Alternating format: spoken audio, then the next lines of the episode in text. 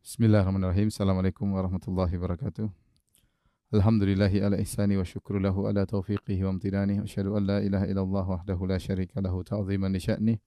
Wa asyhadu anna Muhammadan abduhu wa rasuluhu da'ala ridwani. Allahumma salli alaihi wa ala alihi wa ashabi wa ikhwani. Para yang dirahmati oleh Allah Subhanahu wa taala. Kita lanjutkan pembahasan kita dari pembacaan sebagian uh, permasalahan disebutkan oleh Imam Nawawi rahimahullahu taala dalam kitab At-Tibyan uh, yang berkaitan tentang adab-adab uh, baik penghafal Al-Qur'an maupun pembaca Al-Qur'an. Kita masuk pada bab yang keenam fi adabil qiraah, bab tentang membaca Al-Qur'an. Inilah bab yang dimaksudkan oleh Imam Nawawi untuk ditulis dalam buku ini, makanya dia mengatakan hadzal babu huwa maksudul kitab. Ini bab adalah tujuan utama dari uh, penulisan buku ini, ya. Kemudian uh, beliau berkata ya uh, wa huwa muntashirun jiddan dan adab-adab ini ya sangat banyak. Wa ana usyiru ila atrafin min maqasidihi karahatul italah. Wa khaufan ala qari'ihi minal malalah. Akan tapi saya hanya menyampaikan ya sebagian-sebagian saja pokok-pokoknya saja. Khawatir kepanjangan. Dan khawatir juga orang yang baca akan bosan ya. Maka yang disebutkan Imam Nawawi hanyalah sebagian pokok-pokok penting saja. Uh, yang pertama kata beliau, fa awwalu dzalika annahu yajibu 'alal qari' al-ikhlas kama qaddamnahu. Yang pertama yaitu harus ikhlas. Tatkala membaca Al-Qur'an, tidak mencari pujian manusia, tidak untuk dipandang oleh manusia, bukan untuk yang perkara-perkara dunia tapi karena Allah Subhanahu wa taala. Wa mura'atul adabi ma'al Qur'an dan dia harus perhatian terhadap adab bersama Al-Qur'an. Fayam bagi ain yastahdhira fi nafsihi annahu yunaji Allah taala. Ini poin penting yang disampaikan oleh Nawawi yaitu seorang tatkala membaca Al-Qur'an dia harus menghadirkan dalam hatinya bahwasanya dia sedang bermunajat kepada Allah Subhanahu wa taala. Kita tahu munajat asalnya kata munajat itu adalah berbicara berdekatan antara dua orang ya. Dia sedang bermunajat ya yaitu makanya dia sedang menghadirkan dalam dirinya bahwasanya tatkala dia baca Al-Qur'an dia sedang bermunajat, sedang ber, berbicara dengan Allah Subhanahu wa taala. Wa yaqra ala hali man yara Allah taala. Dia membaca Al-Qur'an sambil menghadirkan seakan-akan dia melihat Allah di depan dia. Fa innahu illam yakun yarahu fa inna Allah taala yarahu. Kalau dia tidak mampu untuk melihat Allah maka yakinlah Allah sedang melihatnya. Artinya Imam Nawawi rahimahullahu taala mengingatkan kepada kita bahwasanya baca Al-Qur'an itu adalah ibadah yang agung. Oleh karenanya seorang tatkala membaca Al-Qur'an hendaknya dia menghadirkan al-ihsan. Al-ihsan yaitu anta budallaha ka'annaka tarahu fa illam takun tarahu fa innahu yarak. Kau beribadah kepada Allah seakan-akan kau melihat Allah. Jika kau tidak mau melihatnya maka yakinlah Allah melihatmu. Ya. Jadi ini sejogjanya kepada seluruh ibadah, terutama ibadah-ibadah yang agung seperti membaca Al-Qur'an. Tatkala orang membaca Al-Quran, dia menghadirkan hal ini, dia tidak akan menggampangkan baca Al-Quran. Karena dia menghadirkan dalam dirinya, ini ibadah agung. Sebagaimana dia sholat, dia merasa ibadah yang agung. Demikian juga baca Al-Quran, ini ibadah yang, yang agung. Uh, kemudian beliau menyebutkan adab-adab yang berkaitan dengan baca Al-Quran. Saya bacakan sebagian. ya. Wa yanbaghi idza arada al-qira'an yunadhifahu bisiwak wa ghairihi. Bahwasanya seorang kalau hendak baca Al-Quran hendaknya dia bersiwak ya dengan kayu al-araq ya. Atau yang lainnya. Ya kata beliau wa yajuzu bisairil aidan segala kayu-kayu yang mungkin untuk digunakan membersihkan uh, gigi maka hendaknya digunakan selain kayu siwak ya. Kalau kayu siwak arak yang ada di Madinah biasanya kalau kita pergi ke Madinah kemudian di pintu-pintu masjid biasanya ada orang jualan kayu siwak yaitu yang terbaik. Tapi selain itu tidak ada masalah ya. Kayu yang digunakan siwak selain kayu arak boleh. Ya yang penting bisa fungsinya sebagai siwak. Atau yang perkara yang lain seperti kata beliau kal khirqah al khashinah seperti uh, kain yang mungkin kasar yang bisa digunakan untuk bersihkan gigi tidak jadi masalah. Atau kita katakan zaman sekarang bisa menggunakan sikat gigi dengan odol gigi maka ini sudah uh, mewakili. Ya bahkan seandainya itu semua tidak ada ya maka boleh juga menggunakan jari ya misalnya tidak ada hal yang untuk menggunakan gigi bersihkan gigi kita maka kita boleh bersihkan dengan jari uh, ini juga tidak jadi masalah. Taib. uh, kemudian ada berikutnya wa yustahabbu an yaqra al-Qur'an wa huwa ala taharah. Dan disunahkan seorang atau disukai seorang baca Al-Qur'an dalam kondisi bersuci. Fa in qara'a muhditsan jaza bil bi ijma'il muslimin. Kalau dia baca dalam kondisi berhadas, hadas kecil maksudnya, maka dibolehkan dengan ijma. Tidak mengapa seorang baca Al-Qur'an dalam kondisi berhadas. Dia belum wudu, baru buang angin, baru buang air besar, baru buang air kecil, kemudian dia baca Al-Qur'an tidak jadi masalah. Ya. Uh, berkata Imamul Haramain itu Al-Juwaini, wala yuqal irtakaba makruhan. Orang yang baca Quran dalam kondisi tidak bersuci tidak dikatakan makruh. Ya, kata Al-Juwaini tidak dikatakan makruh. Bal huwa tarikun afdal. Hanya dikatakan dia meninggalkan sesuatu yang afdal. Dan ini penting sehingga seorang tidak ragu-ragu untuk baca Al-Quran meskipun dalam kondisi berhadas. Ya, kalau dia bisa di, di rumah misalnya atau di, di, di kantor dia berwudu kemudian dia baca Quran atau di tempat yang mungkin dia untuk berwudu tapi seandainya dia misalnya di mobil tidak bisa berwudu, misalnya dia di kereta tidak bisa berwudu atau sulit untuk berwudu, atau dia dalam di bis kota ya atau ya, di tempat-tempat yang sulit bagi dia berwudu atau jauh kalau berwudu atau dia malas berwudu tetap tetap boleh baginya untuk baca Al-Qur'an dan tidak dikatakan makruh. Tapi dia hanya meninggalkan yang terbaik. Yang terbaik seorang baca Al-Qur'an dalam kondisi berwudu. Tetapi jika tidak berwudu maka tidak makruh sama sekali. Adapun hadas besar seperti junub dan haid, ya, maka adapun junub maka tidak boleh baca Al-Qur'an ya sama sekali. Adapun haid maka uh, ini khilaf di kalangan para ulama. Adapun mazhab Syafi'i itu mazhabnya Imam Nawawi rahimahullahu taala, beliau berkata fa innahu yahrumu qiraatul Qur'an. Sawa'un kana ayatan aw aqalla minha. Kata Imam Nawawi, junub dan wanita haid tidak boleh baca Al-Qur'an meskipun hanya baca satu ayat atau kurang dari satu ayat. Ya. Wa yajuzu lahuma ijra'ul Qur'an ala qulubihima min ghairi talaffuz bihi, min ghairi. Adapun junub dan wanita haid menurut Imam Nawawi rahimahullah taala baca Quran tidak boleh sama sekali meskipun satu ayat, meskipun setengah ayat tidak boleh, tetapi dia boleh membaca dalam hatinya. Yang penting jangan dilafalkan. Dia lihat Al-Qur'an kemudian direnungkan dia baca dalam hatinya ya.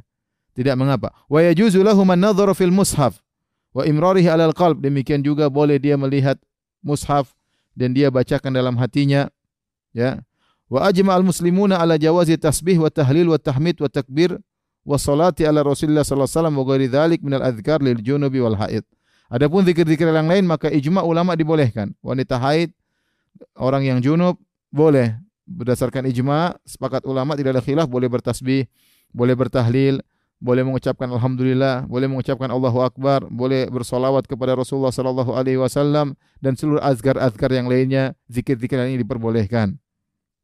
Ya. Ini di diperbolehkan. Kemudian juga ya jika dia membaca doa yang doa tersebut datang dalam Al-Qur'an, wanita haid maupun junub dan dia tidak bermaksudkan untuk uh, baca Al-Quran bukan bermaksud untuk bertilawah maka boleh. Contohnya dia berdoa dia baca Rabbana atina fid dunya hasanah wa fil akhirati hasanah wa qina adzabannar. Ini padahal ayat dalam Al-Quran. Tapi niat dia bukan untuk bertilawah maka boleh berdoa dengan demikian. Ya. Misalnya tatkala dia naik kendaraan dia baca subhanalladzi sakhkhara lana hadza wa ma kunna lahu mukrinin. Ini juga diperbolehkan. Meskipun itu ayat dalam Al-Qur'an, tapi dia maksudnya bukan untuk baca Al-Qur'an, tapi untuk baca doa tatkala naik kendaraan. Ya. Ini diperbolehkan. Seperti misalnya dia mendengar orang terkena musibah kemudian dia mengucapkan inna lillahi wa inna ilaihi raji'un. Ini juga ayat dalam Al-Qur'an. Tapi dia tidak bermaksud untuk bertilawah. Ya, dia bermaksud tidak bermaksud untuk bertilawah. Jadi beda antara bermaksud tilawah dengan tidak. Sama seperti seorang ketika sujud Bolehkah dia berdoa dengan doa Rabbana atina fid dunya hasanah fil akhirati hasanah wa qina adzabannar padahal Nabi mengatakan aku dilarang untuk baca Al-Qur'an ya tatkala sujud ya kata para ulama jika dia baca rabbana atina fid dunya hasanah fil akhirati wa qina adalah maksudnya untuk berdoa bukan untuk tilawah maka tidak jadi masalah dia membaca doa-doa yang cuplikan dalam Al-Qur'an Rabbi habli minas salihin ya atau doa-doa yang lainnya dalam sujudnya selama tidak dia niatkan untuk bertilawah Adapun dalam sujud dia mengatakan auzubillahi minasyaitonir rajim alif lam mim dzalikal kitab enggak enggak boleh. Inilah uh, yang dikuatkan oleh mazhab Syafi'i ya bahwasanya wanita haid ya kalau junub eh, tidak boleh baca Al-Qur'an, wanita haid juga tidak boleh baca Al-Qur'an. Adapun sebagian ulama seperti ulama Malikiyah mengatakan wanita haid boleh baca Al-Quran. Ini masalah khilafiyah. Uh, dan ini yang dipilih oleh Syekh Muhammad Saleh Al Utsaimin rahimahullah taala bahwasanya wanita haid boleh baca Al-Qur'an meskipun masalah khilaf uh, dan dipilih juga oleh Syekh Albani rahimahullah taala. Kenapa? Karena uh, tidak ada dalil yang sahih yang mengatakan wanita haid tidak boleh baca Al-Qur'an. Datang hadis tapi ya tidak sahih atau tidak sahih. Ya, adapun hadis yang sahih dan sahih maka tidak ada melarang wanita haid untuk baca Al-Qur'an. Oleh karenanya, sebagian ulama mengkiaskan wanita haid dengan uh, junub. Sebagaimana junub tidak boleh baca uh, Al-Quran, ya, karena dia hadas besar, maka demikian juga haid tidak boleh baca Al-Quran hadas besar. Namun, sebagian ulama uh, mengkritiki kias ini, analogi ini, kenapa? Karena antara junub dan haid ada dua perbedaan mendasar, sehingga tidak bisa menganalogikan haid dengan junub. Yang pertama, bahwasanya perbedaan dua perbedaan tersebut. Yang pertama bahwasanya orang yang junub itu karena biasanya karena keinginan dia sendiri, dia yang, yang junub ya. Entah dengan berhubungan atau yang lain sehingga dia menjadi junub secara umum. Adapun haid bukan keinginannya. Dia adalah suatu siklus yang datang kepada seorang wanita yang dari sananya seperti itu. Kata Allah ya ala banati Adam Allah telah menetapkan putri-putri Adam mengalami haid. Ya, sehingga dia mau tidak mau dia terkena haid ya. Ini yang pertama. Yang kedua, kalau junub, seorang ingin mengangkat hadas junub, mudah dia tinggal mandi selesai. Dia lagi junub, mandi 10 menit, 15 menit selesai. Adapun haid dia tidak bisa mengangkat hadas haidnya, tidak bisa. Maka dia harus menunggu sampai haidnya bersih dulu, entah 7 hari, entah 8 hari, entah 5 hari, entah 10 hari, ya. Sehingga dengan demikian tidak bisa mengkiaskan haid kepada orang junub. Oleh karenanya uh, madhab Syafi'i sendiri mengatakan bahwasanya wanita haid uh, kalau mau tidur tidak perlu berwudu. Beda dengan orang junub. Orang junub kalau mau tidur disunahkan dia berwudu. Ya, kalau bisa mandi lebih baik. Tapi kalau dia tidak sempat mandi dia boleh berwudu untuk meringankan uh, hadasnya. Ya, maka dia berwudu kemudian dia tidur. Adapun wanita haid tidak di tidak di tidak dianjurkan untuk uh, ber uh, berwudu ketika mau uh, mau tidur ya. Taib. Jadi saya lebih condong pada pendapat yang mengatakan wanita haid boleh baca Al-Quran. Dia tidak boleh pegang Al-Quran, tapi dia boleh baca Al-Quran. Ya, terutama wanita-wanita yang mereka punya hafalan-hafalan yang perlu untuk dimurajaahi. Ya, maka tidak mengapa mereka untuk baca Al-Quran supaya bisa murajaah hafalan, menjaga hafalan mereka. Uh, namun mereka jangan pegang Al-Quran. Ya, kalau mereka pegang menggunakan kaos tangan atau memegang tidak langsung. Atau yang mudah sekarang dengan memegang uh, semacam gadget ya baik eh, HP ataupun uh, laptop ataupun tabel uh, yang, yang yang semisalnya ya atau seperti iPad dan yang lainnya ya. Maka tidak jadi masalah dia membaca uh, lewat gadget-gadget uh, tersebut. Kemudian uh, pembahasan berikutnya Kata Imam Nawawi rahimahullah taala, "Wa yustahabbu an takuna al-qira'ah fi mawdhi'in nadhifin mukhtarin." Disukai seorang tatkala baca Al-Qur'an dia baca di tempat yang bersih. Ya, terutama misalnya di masjid, ya, terutama di masjid. Ya. Kenapa? Kata Imam Nawawi rahimahullah taala, karena ya banyak ulama yang menganjurkan untuk baca Al-Qur'an di masjid. Ya, kenapa? Karena masjid biasanya bersih ini yang pertama. Yang kedua, syarafil buq'ah, dia mendapatkan keutamaan tempat, masjid tempat yang mulia. Ah, yang disukai oleh Allah Subhanahu wa taala, dicintai oleh Allah Subhanahu wa taala. Kemudian dia mendapatkan keutamaan yang ketiga yaitu keutamaan di fadilatin ukhra wa hiya i'tikaf. Dia mendapatkan pahala i'tikaf. Ini menurut uh, pendapat Imam Nawawi rahimahullah taala bahwasanya seorang kalau masuk masjid dia niatkan niatkan i'tikaf maka dia mendapatkan pahala i'tikaf. Tentu ini ada khilaf betapa berapa batas minimal i'tikaf. Ada yang mengatakan i'tikaf harus 10 hari. Ada yang mengatakan i'tikaf boleh sehari semalam. Ada yang mengatakan i'tikaf boleh semalam minimal semalam atau satu siang. Ada yang mengatakan i'tikaf tidak ada batasnya. Mau satu jam boleh niat i'tikaf dan dapat pahala i'tikaf. Dan ini yang pendapat dipilih oleh Imam Nawawi rahimahullah taala. Makanya beliau berkata, fa innahu yanbaghi likulli jalisin fil masjid an yanwi an yanwi al-i'tikaf. Makanya hendaknya bagi seorang yang hendak duduk di masjid, dia niatkan dia hendak i'tikaf. Sawa'un kathura fi julusihi aw qalla. Apakah dia lama bakalan duduk di masjid atau sebentar duduk di masjid? Bal yanbaghi lahu awwala dukhulihil masjida an yanwi al-i'tikaf. Bahkan hendaknya ketika dia masuk masjid langsung dalam hatinya dia niatkan bahwasanya dia hendak i'tikaf di masjid tersebut. Wa hadzal adabu yanbaghi an yu'tana bihi wa yusha' dzikruhu. Dan adab seperti ini hendaknya diperhatikan, hendaknya disebarkan. Wa ta'rifuhu as-sigharu wal awamu, ya. Dan agar dikenal oleh anak-anak kecil, orang-orang dewasa maupun orang-orang awam fa innahu mimma yughfalu anhu karena ini adab yang dilalaikan. Inilah pendapat Imam Nawawi rahimahullah taala. Beliau menganjurkan untuk baca Al-Qur'an di masjid karena dengan baca Al-Qur'an di masjid terkumpulkan tiga kebaikan. Pertama, tempatnya bersih. Yang kedua, tempat yang mulia. Yang ketiga, bisa diniatkan diniatkan untuk i'tikaf. Namun Allah alam bisawab, uh, pendapat yang dipilih oleh sebagian ulama bahwasanya etikaf minimal adalah semalam atau satu satu siang. Tapi menurut madhab Syafi'i maka boleh seorang etikaf di masjid dengan niat etikaf meskipun cuma dua jam, tiga jam. Ini yang dianjurkan seorang bisa baca Al-Quran di masjid. Kalau seandainya tidak di masjid tidak jadi masalah. Yang penting di tempat yang yang bersih. Sampai para ulama membahas tentang bagaimana al-qira'ah fil hammam. Bagaimana hukum membaca Al-Quran di al-hammam. Apa itu al-hammam? Al-hammam atau hammamat di zaman dahulu tempat pemandian. Tempat pemandian ya. Mereka buat suatu tempat, orang-orang datang situ kemudian mandi. Mungkin ada ruangan-ruangan khusus, mungkin disediakan air dan yang lainnya. Karena mungkin tidak mudah mandi di zaman dulu menyediakan air dan yang lainnya. Sehingga dia buatlah hammamat ya.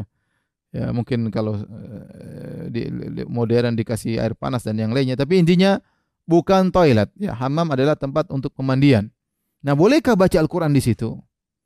Maka kata Imam Nawawi rahimahullah taala faqad ikhtalafa salafu fi karahatiha. Para salaf khilaf tentang makruhnya atau tidak. Faqala ashabuna la tukrah.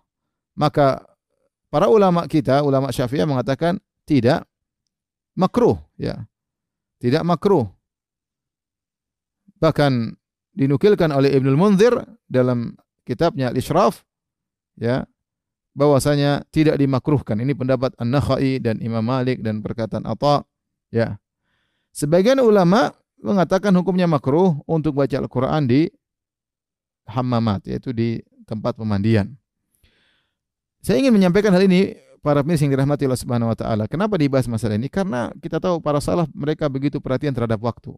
Sampai mereka bahas bagaimana hukumnya baca Al-Qur'an di hammamat, di tempat pemandian. Ya mungkin masuk kemudian mungkin dalam kondisi uh, di tempat yang seperti itu ya.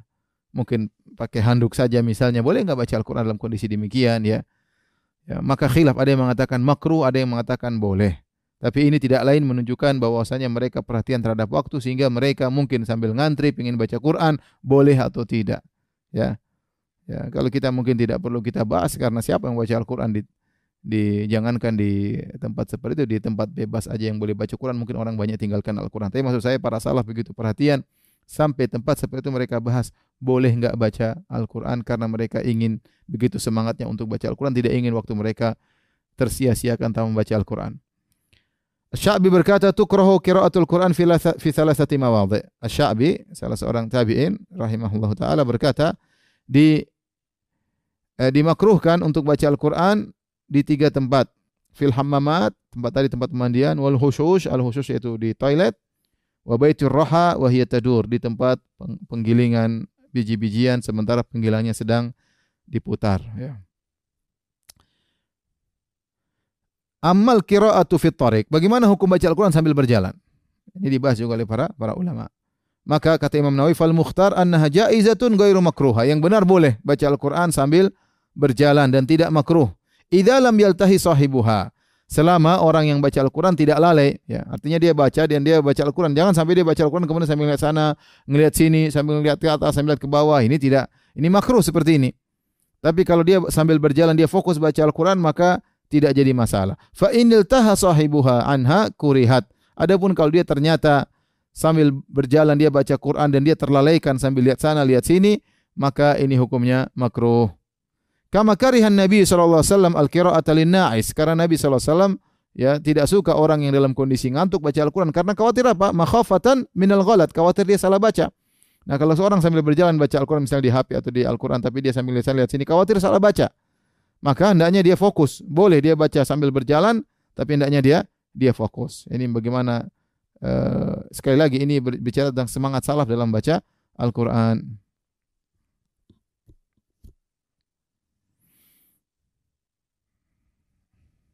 Di antara cerita yang saya dengar dari para ulama tentang Syekh Muhammad bin Shalih Al-Utsaimin rahimahullahu taala, beliau kalau uh, ke masjid maka beliau berjalan dari rumahnya ke masjid sambil baca Al-Qur'an ya. Dan ini pemandangan yang sering kita lihat di kota Madinah, para pelajar, mahasiswa Universitas Islam Madinah, mereka jalan sambil baca Al-Qur'an. Keluar dari masjid mereka baca Al-Qur'an. Bahkan di antara mereka saya lihat sendiri bagaimana mereka menyetor hafalan, syekhnya berjalan mereka sambil menyetor hafalan dan ini pemandangan yang sangat indah yang kita lihat di uh, kota Madinah. Bukan cuma di masjid sambil berjalan mereka ada yang setoran juga uh, kepada guru mereka. Taib. Uh, kemudian yang berikutnya yustahabbu lil qari fi ghairi salati an yastaqbil al-qiblah. Seorang yang sedang baca Al-Qur'an kalau tidak sedang salat dianjurkan dia sambil membaca Al-Qur'an sambil menghadap kiblat. Faqad ja'a fil hadis telah datang dalam satu hadis khairul majalis bila bihi al kiblah. Sebaik-baik majelis adalah yang menghadap kiblat. Tapi hadisnya hadis yang dhaif. Namun secara umum ya seorang beribadah dianjurkan untuk ya, menghadap kiblat ya. Wa yajlisu mutakhashsyian bi sakinatin waqar, waqar dan seorang berduduk baca Al-Qur'an serius. Mutakhashsyi' serius, berusaha untuk khusyuk. Bisakina dengan ketenangan ya. Mutrikon ra'sahu dengan menundukkan kepalanya ya wa yakunu julusuhu wahdahu fi tahsini adabihi wa khudu'ihi kajalusihi baina yaday muallimihi. Dan dia berusaha meskipun dia sendiri dia beradab. Sebagaimana dia baca Quran di depan gurunya kalau dia sendiri pun dia baca Quran dengan dengan adab. Ini yang terbaik tentunya. Ini yang terbaik. Fahadha huwal akmal ya. Walau qara'a qa'iman. Tapi kalau dia baca sambil berdiri au muttaji'an atau dalam kondisi berbaring au fi firashihi atau di tempat tidurnya Au ala ghairi dzalika minal ahwal atau kondisi yang lain maka ini diperbolehkan. Walahu ajrun. Dan dia juga dapat pahala. Walakin dunal awal tetapi derajatnya tidak seperti yang pertama. Dengan orang yang duduk serius mengambil Quran dia buka. A'udzubillahi minasyaitonirrajim. Kemudian dia serius dia memandang dia baca. Seakan-akan depan dia ada gurunya. Ya meskipun dia sendirian ini tentu lebih afdal. Tetapi selain kondisi ini tidak jadi masalah.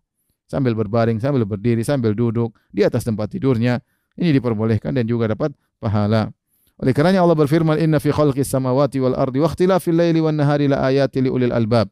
Sungguhnya dalam penciptaan langit dan bumi dan pergantian siang dan malam ada tanda-tanda kebesaran Allah bagi orang-orang yang ber, yang cerdas. Siapa mereka? Alladzina yadhkuruna Allah qiyaman wa qu'udan wa ala junubihim, yaitu orang-orang mengingat Allah dalam kondisi berdiri, dalam kondisi duduk, dalam dalam kondisi berbaring di atas lambung-lambung mereka.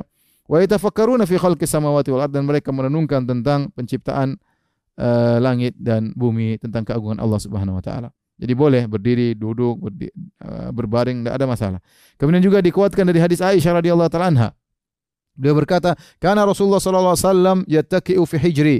Rasulullah sallallahu alaihi wasallam ia bersandar di pangkuanku wa ana haidun aku dalam kondisi haid fayaqra'ul Qur'an dan Nabi membaca Al-Qur'an. Rasulullah SAW sedang ber, uh, bersandar di pangkuan Aisyah ya Kemudian ya di, di pangkuan Aisyah mungkin Rasulullah sambil berbaring ya meletakkan kepalanya mungkin di dada Aisyah atau di pangkuan Aisyah.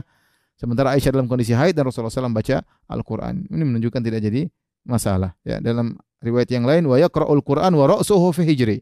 Rasulullah baca Al-Quran sementara kepalanya di pangkuanku. Berarti Rasulullah SAW sambil berbaring baca Al-Quran bersama istrinya.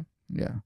Demikian juga dari Abu Musa al-Asy'ari radhiyallahu anhu beliau berkata, "Inni aqra'ul Qur'an fi salati wa aqra'u ala firashi." Aku baca Al-Qur'an dalam salatku dan aku juga baca Al-Qur'an di tempat tidurku. Ya. Demikian juga Aisyah radhiyallahu taala anha berkata, "Inni la aqra'u hizbi wa ana muttaji'atun ala sarir." Kata Aisyah, aku baca Al-Qur'an yaitu hizbi itu bagian bagian juz-juz yang aku baca ya yang yaitu yang harus dia baca perharian dalam kondisi aku berbaring di atas tempat tempat tidur. Jadi diperbolehkan. Jadi saya ulangi, yang terbaik adalah seorang serius baca Al-Quran, duduk dengan baik, tapi dalam kondisi berbaring, menjulurkan kakinya, berdiri, duduk, ini semua boleh. Yang penting jangan sampai dia tidak fokus, itu penting. Ya, intinya uh, diperbolehkan selama dia menunjukkan perhatian dia terhadap Al-Quran. Kemudian kita lanjutkan, kata Imam Nawawi rahimahullah ta'ala, فَإِذَا أَرَادَ الشُّرُعَ fil qiraah ista'ad. Kalau dia hendak baca Al-Qur'an maka dia mengucapkan a'udzubillahi minasyaitonir rajim. A'udzubillahi minasyaitonir rajim.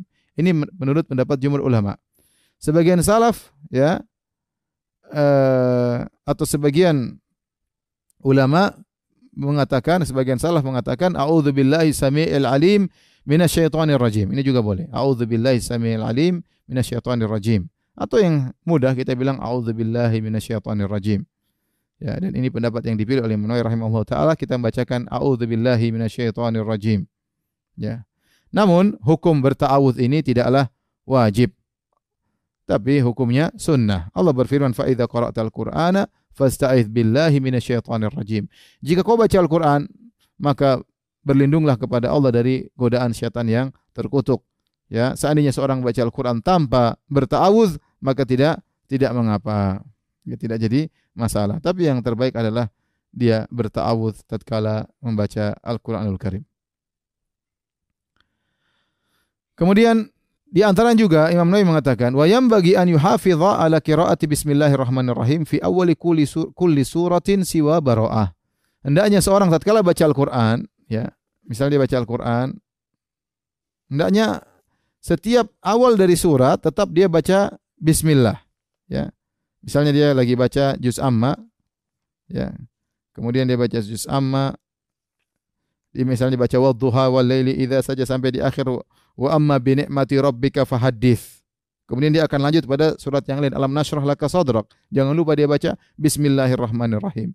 Alam nashrah laka sadrak wa wada'na anka wizrak alladhi anqadha dhahrak wa rafa'na laka dhikrak fa inna ma'al usri yusran inna ma'al usri yusran fa idza faragta fansab wa ila rabbika farghab bismillahirrahmanirrahim. Kata Imam Nawawi hendaknya dia baca. Kenapa? Karena bismillahirrahmanirrahim termaktub dalam Al-Qur'an. Maka menurut Imam Nawawi dia adalah bagian daripada surat. Karena ada khilaf, ada yang mengatakan bismillahirrahmanirrahim bukan bagian dari surat, dia hanyalah pemisah antara surat yang satu dengan surat yang lain. Ya, kecuali surat Taubah. Surat Taubah tidak ada bismillahnya. Maka tidak perlu kita baca bismillahirrahmanirrahim bara'atu minallahi wa rasulihi ila dan seterusnya. Tidak perlu karena tidak ada bismillahnya di awal bara'ah. Kenapa tidak ada bismillahnya? Ada khilaf di kalangan para ulama. Ya, ada yang mengatakan karena ayat tersebut berbicara tentang uh, perang, tentang jihad, maka tidak tidak layak untuk dibaca bismillahirrahmanirrahim karena bismillahirrahmanirrahim menggambarkan rahmat Allah Subhanahu wa taala sementara di situ sebutkan tentang peperangan, bagaimana uh, hukuman terhadap orang-orang musyrikin. Namun pendapat yang lebih kuat bahwasanya Allah alam bisawab sebenarnya mengatakan ada khilaf para ulama apakah surat Al-Anfal bersambung dengan surat Baroah atau tidak. Surat Al-Anfal dengan surat Taubah ini bersambung atau tidak. Sehingga ada yang mengatakan surat Al-Anfal dan Baroah satu surat. Sehingga tidak diletakkan bismillah di antara keduanya karena dianggap satu satu surat. Kalau alam bisawab tidak ditulis bismillah maka tidak perlu kita baca bismillah. Tetapi surat-surat yang lainnya ada bismillah maka hendaknya kita baca agar kalau kita selesai dari awal sampai akhir semua bismillah yang ada di awal surat kita baca bisa kita pastikan kita sudah khatam Quran. Itu maksudnya kita menawi. Adapun kalau kita baca tadi wa amma bi ni'mati rabbika fahadits langsung kita baca alam nasrah laka sadrak tidak pakai bismillah. Khawatirnya bismillah tersebut termasuk daripada surat alam nasrah, surat asyarah sehingga kita tidak dianggap khatam Quran karena ada ayat-ayat yang tidak kita baca. Jadi uh, untuk memastikan maka seorang tatkala baca surat-surat pergantian dari surat satu surat yang lainnya tetap dia baca Bismillahirrahmanirrahim untuk memastikan bahwasanya dia benar-benar khatam Al-Qur'an. Kemudian berikutnya beliau berkata, "Fa idza syara'a fil qira'ah falyakun sya'nuhu al-khusyu' wa tadabbur indal qira'ah." Jika dia mulai baca Al-Qur'an, maka hendaknya yang dia perhatikan adalah khusyuk. Dia khusyuk dalam baca Al-Qur'an. Tadabbur dan dia benar-benar berusaha memahami maknanya. Ya ini tentunya sang, bisa dilakukan oleh orang yang ngerti bahasa Arab, tapi yang tidak ngerti bahasa Arab agak sulit ya. Mau tidak mau dia harus berusaha dibantu dengan terjemahan. Dia baca sambil lihat terjemahan, baca lagi sambil lihat terjemahan. Karena untuk mentadaburi maknanya kalau tidak tahu bahasa Arab repot. Maka dia baca Al-Quran sampai terjemahan ini bagus, ini di, sangat dianjurkan bagi orang yang tidak tahu bahasa Arab. Wa tadabbur inda qiraah, hendaknya dia bertadabbur tatkala baca Al-Quran. Ya. Uh, Wa dalail alaihi aktsaru min an tuhsar. Adapun dalil untuk baca dengan tadabbur sangat banyak. Ya. Dan fahuwal maqsudul matlub dan inilah yang diinginkan dari baca Al-Qur'an. Wa bihi tansyarihus sudur. Dengan tadabburlah maka hati akan menjadi lega, menjadi lapang. Wa tastanirul qulub dan hati menjadi bercahaya. Qala Allah azza wa jalla Allah berfirman, Afala yatadabbaruna al-Qur'an? Kenapa mereka tidak mentadabburi Al-Qur'an? Kitabun anzalnahu ilaika mubarakun liyadabbaru ayatih. Kitab Al-Qur'an yang kami turunkan kepada engkau Muhammad mubarakun. Yang kitab tersebut penuh dengan keberkahan. Liyadabbaru ayatihi agar mereka mentadaburi ayat-ayatnya. Ya. Dan hadis-hadis tentang perintah untuk tadabur sangat banyak. Perkataan salaf juga sangat banyak. Waqad bata jama'atun minas salaf yatruna ayatan wahidatan yatadabbarunaha wa. Bahkan sebagian salaf semalam semalam suntuk mereka baca satu ayat. Mereka ulang-ulang satu ayat saja. Untuk apa? Untuk tadabbur. Ila sabah. Mereka baca bangun malam, salat malam yang dibaca cuma satu ayat. Diulang, diulang, diulang, diulang sampai subuh. Bahkan waqad sa'iqa jama'atun minas salaf indal qiraah. Bahkan sebagian salaf begitu tinggi tadabbur mereka sampai mereka pingsan tatkala baca Al-Qur'an. Bahkan wa mata jama'atun minhum halal qiraah. Bahkan sebagian mereka meninggal dunia tatkala baca Al-Qur'an. Bahkan di antara mereka meninggal dunia tatkala baca Al-Qur'an. Warwaina an Bahas bin Hakim anna Zurarah bin Aufa at-tabi'i ada seorang bernama Zurarah bin Aufa seorang tabi'in yang mulia ammahum fi salatil fajr. Dia menjadi imam di salat subuh. Faqara'a hatta balagha, kemudian dia baca Al-Qur'an tatkala imam salat subuh sampai firman Allah, fa idza nuqira fin naqur, tatkala ditiupkan sangkakala. Fadzalika yauma idzin yaumun asir dan inilah hari yang sangat berat. Ditiupkan sangkakala. Kharra mayyitan maka dia pun jatuh meninggal dunia. Qala Bahaz Bahaz bin Hakim berkata, "Fakuntu fiman hamalahu." Aku termasuk orang yang mengangkat dia ketika meninggal dunia. Artinya para salaf mereka bertadabbur tentang ayat-ayat Allah sampai ada yang pingsan sampai ada yang meninggal dunia. Seperti tadi Zurarah bin Aufa. Subhanallah kita luar biasa iman mereka. Ya, ini bukan satu dua orang, banyak yang seperti ini. Pingsan, meninggal ya. Dan yang lainnya. Wa kana Ahmad bin Abil Hawari radhiyallahu anhu wa huwa raihanatus Syam kama qala Abu Qasim Al-Junaid rahimahullah idza quri'a indahu al-Qur'an yasihu wa yas'aq. Seorang yang salaf yang bernama Ahmad bin Abil Hawari ya seorang ulama ya kalau dibacakan Al-Qur'an di, di sisinya yasihu dia teriak kemudian dia pingsan Kemudian Ibnu Abi Daud berkata, Al-Qasim bin Utsman Al-Ju'i rahimahullah mengingkari perbuatan Ibnu Abil Hawari ini. Kenapa sampai seperti itu? Dengar Al-Qur'an sampai pingsan. Ya, dan dia seorang yang mulia, ya.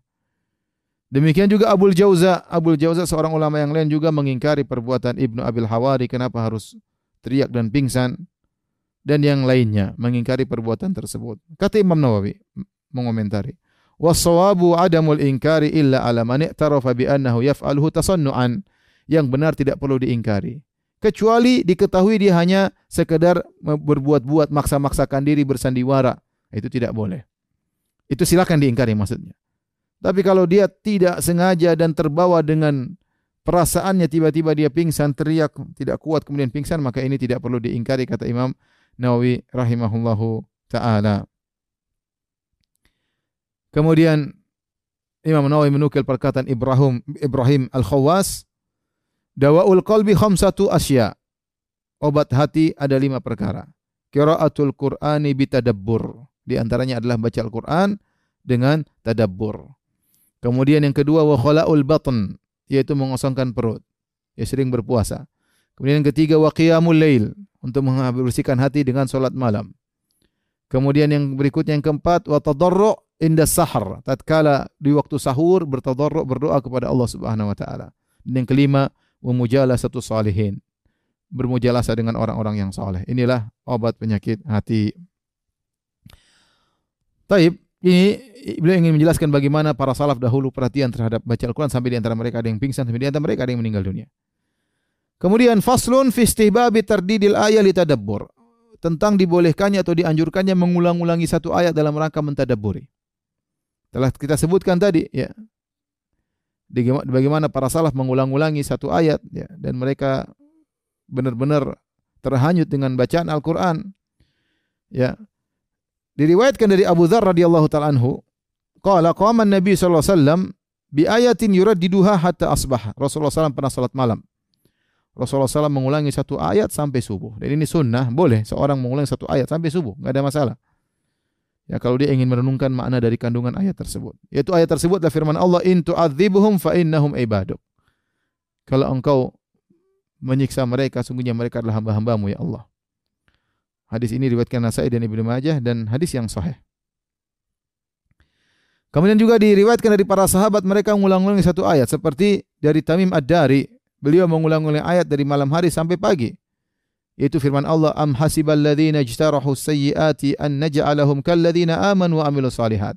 Apakah orang-orang yang melakukan keburukan-keburukan menyangka bahwasanya kami akan menjadikan mereka seperti orang-orang beriman dan beramal soleh? Tentunya tidak sama. Apakah mereka menyangka mereka akan disamakan dengan orang beramal soleh dan beriman? Jawabannya tentu tidak. Dia ngulang-ulangi ayat ini ya sampai pagi hari. Tamim Ad-Dari radhiyallahu taala. Demikian juga Abbad bin Hamzah, qala Abbad bin Hamzah berkata, "Dakhaltu al Asma." Aku menemui Asma radhiyallahu anha itu Asma bintu Abi Bakar, putrinya Abu Bakar radhiyallahu anhu. Wahia taqra dan Asma sedang baca firman Allah, "Famannallahu alaina wa waqana adzabas samum." Allah menganugerahkan kepada kami. Itu pembicaraan penghuni surga. Ketika di surga mereka berkata, "Famannallahu alaina." Allah telah menganugerahkan kepada kami wa waqana adzabas samum dan menjauhkan kami dari azab neraka jahanam. Fawaqafat indaha faja'alat tu'iduha wa tad'u. Maka uh, Asma binti Abi Bakar berhenti. Kemudian dia berdoa. Kemudian dia baca lagi. Famanallahu alaina wa waqana adzabas samum. Allah anugerahkan kepada kami dan menjauhkan kami dari azab neraka jahanam. Kemudian dia berdoa. Kemudian dia ulangi lagi ayat tersebut. Fatalat alayya dzalik. Ya. Aku nunggu lama sekali. Kata Abbad bin Hamzah. Fadhahabtu ila suq. Aku pun pergi ke pasar. Faqadaitu hajati kemudian aku selesaikan urusanku di pasar. Thumma raja'tu aku kembali lagi kepada Asma wa hiya tu'iduha wa tad'u dan dia ulangi ayat tersebut dan dia berdoa. Dan ini dalil bahwasanya kalau orang baca Al-Qur'an dalam salat misalnya kemudian dia membaca satu ayat tentang kenikmatan atau tentang suatu azab dia boleh berdoa kepada Allah untuk mendapatkan kenikmatan atau terjauhkan dari azab. Enggak ada masalah dilakukan oleh Asma bintu Abi Bakar ya. Boleh ya tatkala dalam salat maupun di luar di luar salat ya. Nanti akan ada pembahasannya. Warwaina hadhil kisah an Aisyah radhiyallahu anha. Kami riwayatkan kisah ini dari juga Aisyah radhiyallahu taala anha. Demikian juga Ibnu Mas'ud radhiyallahu anhu, seorang sahabat yang mulia. Dia mengulang-ulangi firman Allah tatkala dibaca Rabbi zidni ilma. Rabbi zidni ilma, ya Rabbku tambahkanlah aku ilmu. Ya Rabbku tambahkanlah aku ilmu. Demikian juga Sa'id bin Jubair. Sa'id bin Jubair muridnya Ibnu Abbas. Dia mengulang-ulangi firman Allah, "Wattaqu yawman turja'una fihi ila Allah." Takutlah kalian kepada suatu hari yang di mana kalian akan dikembalikan kepada Allah. Dia ulang-ulang ayat tersebut. Wattaqu yauman turja'una fi ila Allah. Takutlah kalian kepada suatu hari di mana kalian akan dikembalikan kepada Allah. Dalam surat Al-Baqarah. Kemudian juga dia mengulangi mengulang-ulangi firman Allah, "Fasaufa ya'lamun idzil aglalu fi a'naqihim." Sungguh mereka akan mengetahui tatkala belenggu-belenggu dipasangkan di leher-leher mereka. Kemudian juga dia mengulang-ulang firman Allah, "Ma gharraka bi rabbikal karim?" Apa yang buat engkau terlalaikan ya sehingga bermaksiat ya terhadap Robmu yang sangat mulia, yang sangat baik. Apa yang buat kau lalai sehingga berbuat maksiat ya terhadap Robmu yang sangat baik. Wa kana dhahak demikian juga dhahak idza tala jika dia baca firman Allah lahum min fawqihim dhulalun minan nari wa min tahtihim dhulal.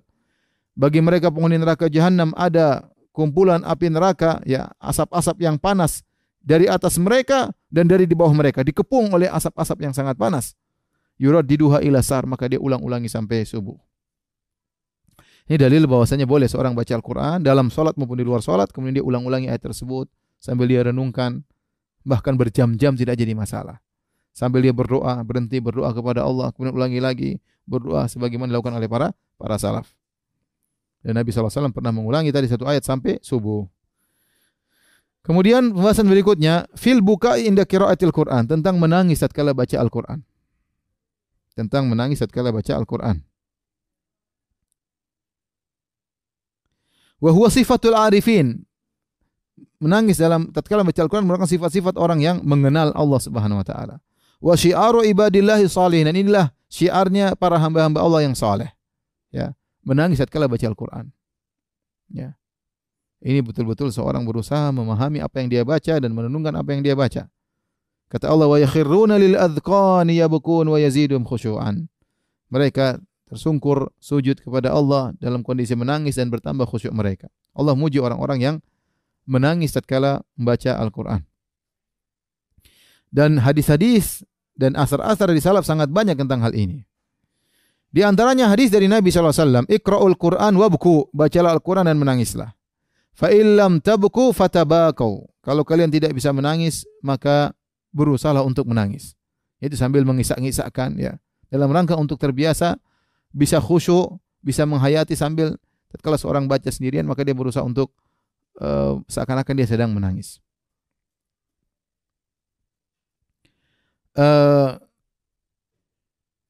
kemudian dari Umar bin Khattab radhiyallahu taala anhu, suatu hari Umar bin Khattab salat subuh jadi imam. Faqara'a surat Yusuf. Maka dia membaca surat Yusuf. Fabaka, maka Umar pun menangis. Tatkala jadi membaca surat Yusuf. Hatta salat dumu'uhu ala turqutihi, turquatihi. Ala turquatihi sampai akhirnya air mata mengalir sampai di uh, tulang selangkangnya. Wa fi riwayatin dalam riwayat yang lain annahu kana fi salatil isya. Itu beliau sedang salat isya. Faya dulu ala takrurihi minhu, yaitu Umar sering menangis terkadang dalam salat subuh, terkadang dalam salat isya. Ini Umar bin Khattab yang terkenal hebat, yang terkenal tegas. Ya. Ternyata dalam salat lembut, menangis dalam salatnya. Dalam riwayat yang lain, fabaka hatta sami'u buka'ahu min wara'is sufuf. Umar menangis sampai orang-orang di belakang saf belakang dulu tidak ada mic. Tidak ada mikrofon, mereka mendengar tangisan isakan Umar bin Khattab radhiyallahu taala anhu. Kemudian juga dari Abi Raja, beliau berkata, "Ra'aitu Ibnu Abbasin." Aku melihat Ibnu Abbas radhiyallahu anhu wa tahta ainihi wa tahta ainaihi mithlu syirakil bali minad dumu. Dan di bawah matanya seperti ada tali sendal yang sudah usang, yaitu saking sering nangisnya, nampak mungkin warna hitam saking sering nangisnya, ya matanya mungkin mengalami sesuatu sehingga kelihat. Ya, orang kalau nangis lihat di sini, ya sering nangis, sering nangis ya. Maka Tangisan kenapa? Tangisan karena khusyuk dalam baca Al-Quran atau dalam solat solatnya. An Abi Saleh beliau berkata, "Qadima nasun min ahli Yaman ala Abi Bakar As-Siddiq." Sekelompok orang dari negeri Yaman datang menemui Abu Bakar As-Siddiq. Faja'alu yaqra'una al-Qur'ana wa yabkun. Kemudian mereka baca Quran dan mereka menangis. Faqala Abu Bakar As-Siddiq, Abu Bakar As-Siddiq berkata, "Hakadha kunna." Demikianlah kami kalau baca Al-Qur'an menangis. Dan Abu Bakar As-Siddiq ma'ruf. Kalau kalau salat jadi imam nangis. Ya, makanya waktu Nabi SAW sakit, kemudian Nabi suruh muru Abu Bakrin fal yusalli bin nas. Kata Nabi SAW kepada istri-istrinya, suruh Abu Bakar jadi imam. Jadi imam menggantikan aku. Rasulullah sakit tidak bisa jadi imam. Maka Aisyah berkata, ya Rasulullah, Abu Bakar suka menangis dalam sholatnya. Artinya nangis nanti suaranya kurang kedengaran dan yang lainnya. Jadi Abu Bakar terkenal suka menangis. Wan Hisham qala rubbama sami'tu buka Muhammad bin Sirin fil lail wa huwa salat. Terkadang aku mendengar Muhammad bin Sirin sholat malam sambil menangis. Dan asar-asar dari para salaf tentang ini sangat banyak tidak mungkin kita kumpulkan di sini. Apa yang kami sebutkan ini mudah-mudahan sudah cukup kata Imam Nawawi rahimahullah taala. Kemudian Imam Nawawi rahimahullah menukil perkataan Imam Abu Hamid Al-Ghazali rahimahullah taala. Beliau berkata, "Wal buka mustahabun ma'al qiraah wa indaha." menangis dianjurkan tatkala membaca tatkala membaca Al-Qur'an atau tatkala sedang baca Al-Qur'an. Qala wa tariquhu fi tahsilihi. Adapun cara agar kita bisa menangis tatkala membaca Al-Qur'an an yuhdhira fi qalbihi al-huzan, yaitu dia bagaimana menghadirkan kesedihan dalam hatinya. Bi an yata'ammala ma fihi min at-tahdid wal wa'id syadid. Caranya bagaimana agar dia bisa sedih?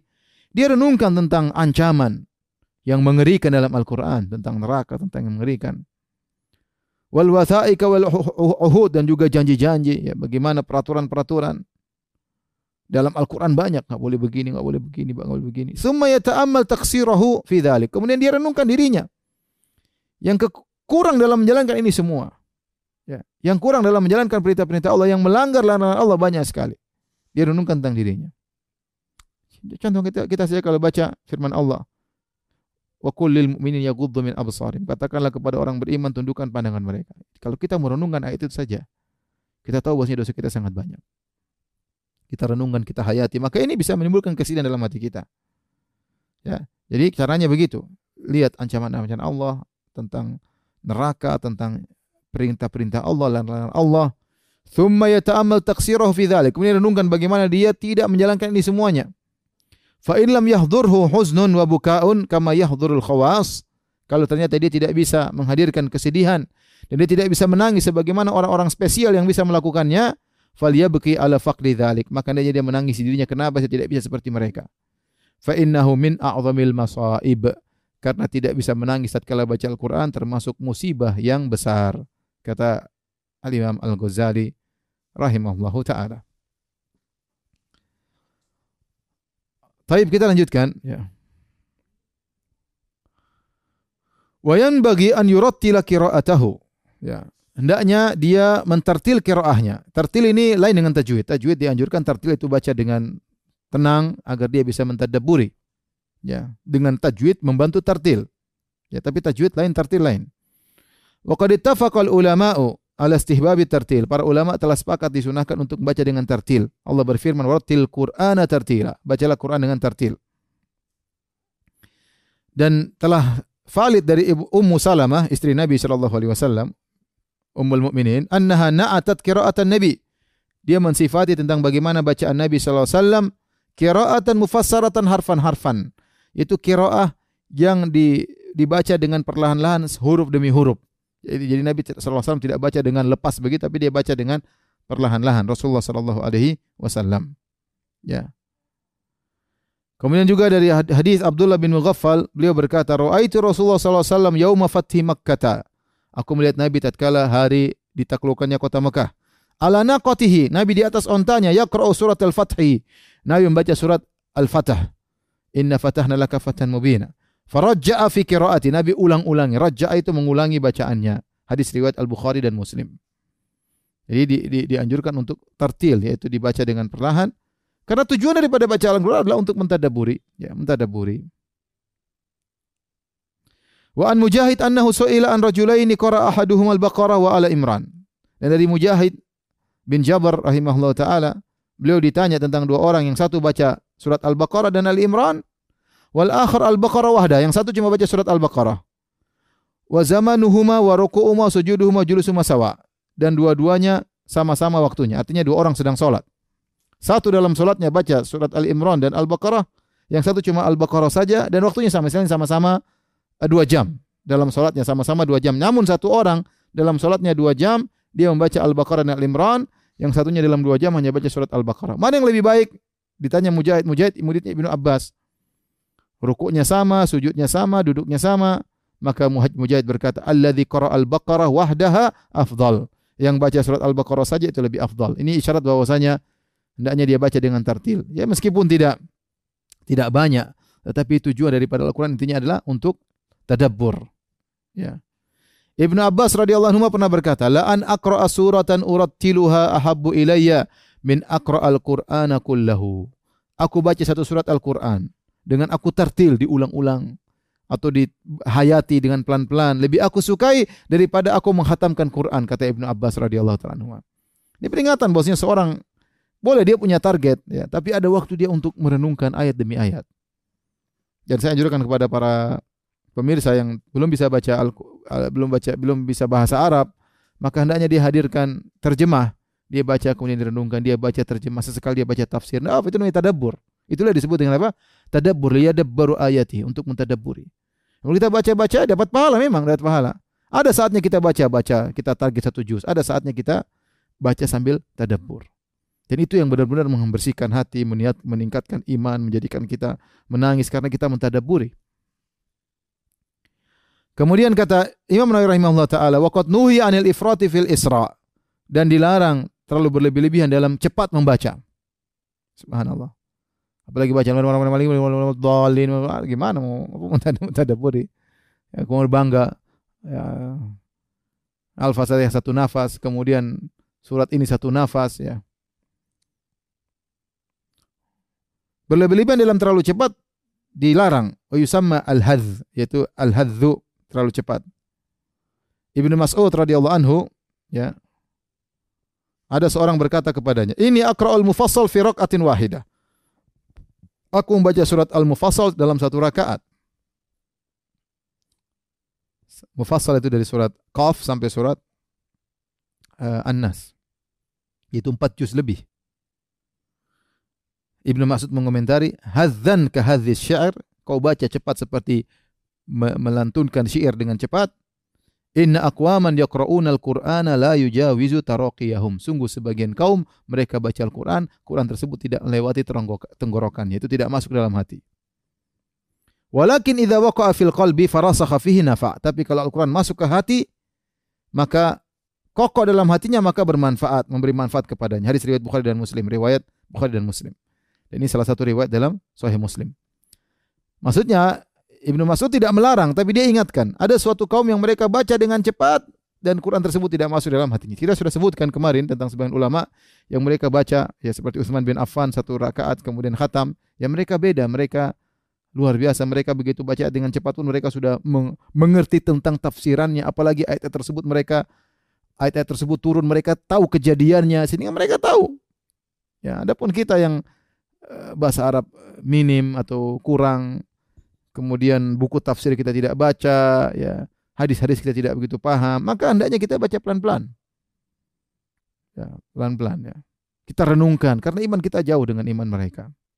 Iman kita jauh dengan iman iman mereka. Qala ulama, ulama berkata, at-tartilu mustahabbun litadabburi wa li. Ya tartil dianjurkan untuk tadabbur dan untuk selain tadabbur. Qalu wa lihadza yustahabbu tartilu lil ajami alladzi la yafhamu ma'nahu. Oleh karenanya dianjurkan untuk tartil bagi orang yang ajam itu non Arab yang tidak mengerti maknanya. Lianna dzalika aqrabu ila tauqir wal ihtiram wa ashaddu ta'thiran fil qalbi karena itu lebih lebih mendekati penghormatan terhadap Al-Qur'an, pengagungan terhadap Al-Qur'an dan itu lebih masuk ke dalam hatinya.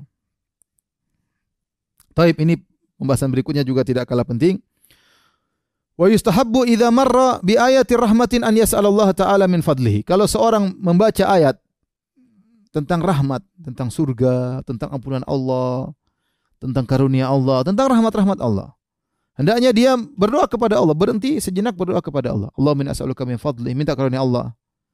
Atau Allah min as'aluka al-afiyah dan yang lainnya. Wa idza marra bi ayati adzabin, kalau dia melewati ayat-ayat tentang azab, Hendaknya dia beristiazah kepada Allah dari keburukan. Oh minal azab.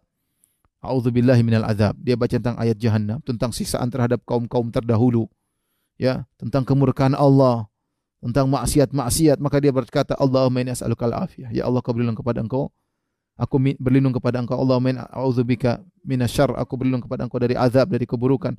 Ya Allah, Allah minna as'aluka al-afiyah. Ya Allah, aku mohon kepada engkau keselamatan daripada ini semua. Dengan demikian dia baca terbawa hatinya benar-benar dia hanyut dalam baca Al-Quran. Begitu dia baca ayat rahmat, dia berdoa. Allah minasuklam fadlik. Allah Allah Allah marhamni, ya Allah rahmatilah. Aku berdoa sebebasnya. Minta rahmat kepada Allah Subhanahu Wa Taala. Kalau dia baca ayat-ayat adab, maka dia hendaknya minta keselamatan atau minta ampun. Ya. Allah as'aluka al-afiyata min kulli makruh. Ya Allah, aku mohon kepada keselamatan dari segala keburukan ini semisalnya. Wa idza marra bi ayati tanzihin lillahi subhanahu wa ta'ala nazzahu. Kalau dia melewati ayat-ayat yang berbicara tentang Allah Maha Suci, tentang Allah Maha Suci daripada kesyirikan, daripada mengatakan Allah punya anak dan yang lainnya yang dituduhkan oleh musyrikin, maka dia mengatakan subhanallah wa ta'ala. Subhanahu, subhanahu. Jadi dia memuji Allah subhanahu. Atau dia mengatakan tabaraka wa ta'ala. Tabaraka wa ta'ala. Ya, demikian. Ini dianjurkan. Adapun dalilnya dari Hudzaifah bin Yaman radhiyallahu taala anhuma, beliau berkata, "Shallaitu ma'an Nabi sallallahu alaihi wasallam dzata lailatin." Aku pernah salat malam bersama Nabi sallallahu alaihi wasallam, faftaha al-Baqarah. Maka Nabi baca surat Al-Baqarah satu rakaat. Fakultu yarka'u indal mi'ah. Aku katakan nanti ayat ke-100 insyaallah Nabi akan rukuk. Semua madha ternyata sudah lewat ayat 100 Nabi masih terus lanjut. Fakultu yusalli biha fi raqatin famadha. Dalam hatiku ah Mungkin Nabi ingin menghabiskan surat Al-Baqarah satu rakaat. Habis Al-Baqarah selesai Nabi akan ruku. Ya faqultu yarka'u biha. Aku berharap setelah surat Al-Baqarah atau aku menyangka surat-surat Al-Baqarah selesai Rasulullah akan ruku. Ternyata thumma taftah nisa faqara. Ternyata Nabi lanjutkan surat An-Nisa. Nabi baca. Ternyata selesai surat An-Nisa belum selesai lagi. Thumma ftataha ala Imran. Kemudian Nabi baca lagi surat Imran. Faqara'aha yaqra'u mutarassilan. Nabi baca dengan lepas ya. Idza marra bi ayatin fiha tasbih sabbaha. Kalau Nabi melewati ayat-ayat tentang tasbih, tentang Allah Maha Suci daripada keburukan, dari kesyirikan, daripada kekurangan, Nabi mengatakan subhanallah. Wa idza marra bi ayati su'alin sa'ala. Kalau ada ayat tentang bagaimana permohonan orang-orang terhadap kenikmatan, terhadap surga, terhadap macam-macam, Nabi minta. Berlindung daripada azab, Nabi minta bermohon kepada Allah. Wa idza marra bi ta'awudzin ta'awwadha. Kalau Nabi melewati ayat-ayat yang di situ ada ta'awudz, Nabi berta'awudz. Ini dalilnya, rawahu Muslim. Ini dalil dalam Sahih Muslim menunjukkan bahwasanya dalam salat pun kita boleh seperti ini. Untuk masalah ini ada khilaf di kalangan ulama. Kita boleh baca doa seperti ini kapan? Apakah dalam salat boleh? Kalau dalam salat apanya salat sunnah saja?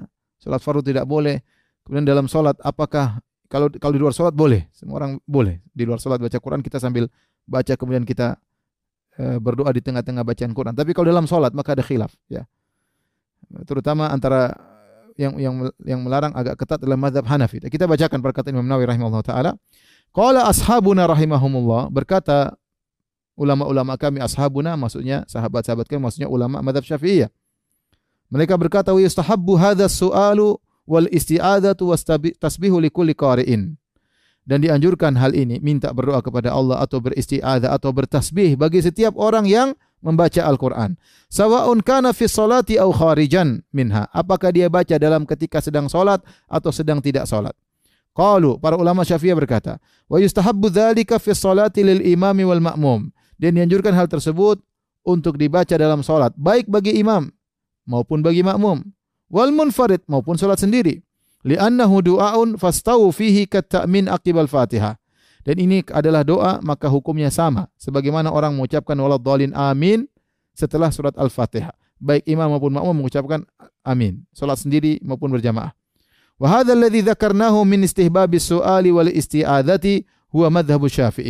Dan apa yang kami ucapkan ini kami sampaikan ini di, di, tentang dianjurkannya untuk berdoa kepada Allah dan beristiadzah di tengah-tengah bacaan Quran dalam salat sebagai makmum atau sebagai imam atau sebagai salat sendirian ini adalah madhab Syafi'i, madhab Imam Syafi'i rahimahullah taala wa jamaahiril ulama rahimahumullah dan juga madhab mayoritas ulama dari madhab-madhab yang lain. Wa qala Abu Hanifah Adapun Abu, Abu Hanifah rahimahullah taala beliau berkata la yustahabbu dzalika bal yukrahu fi salat. Adapun dalam salat maka tidak dianjurkan bahkan dimakruhkan. Bahkan hukumnya makruh. Wassawabu qaulul jamaahir lima qaddamna. Yang benar adalah hukumnya adalah sunnah dan ini merupakan pendapat jumhur ulama.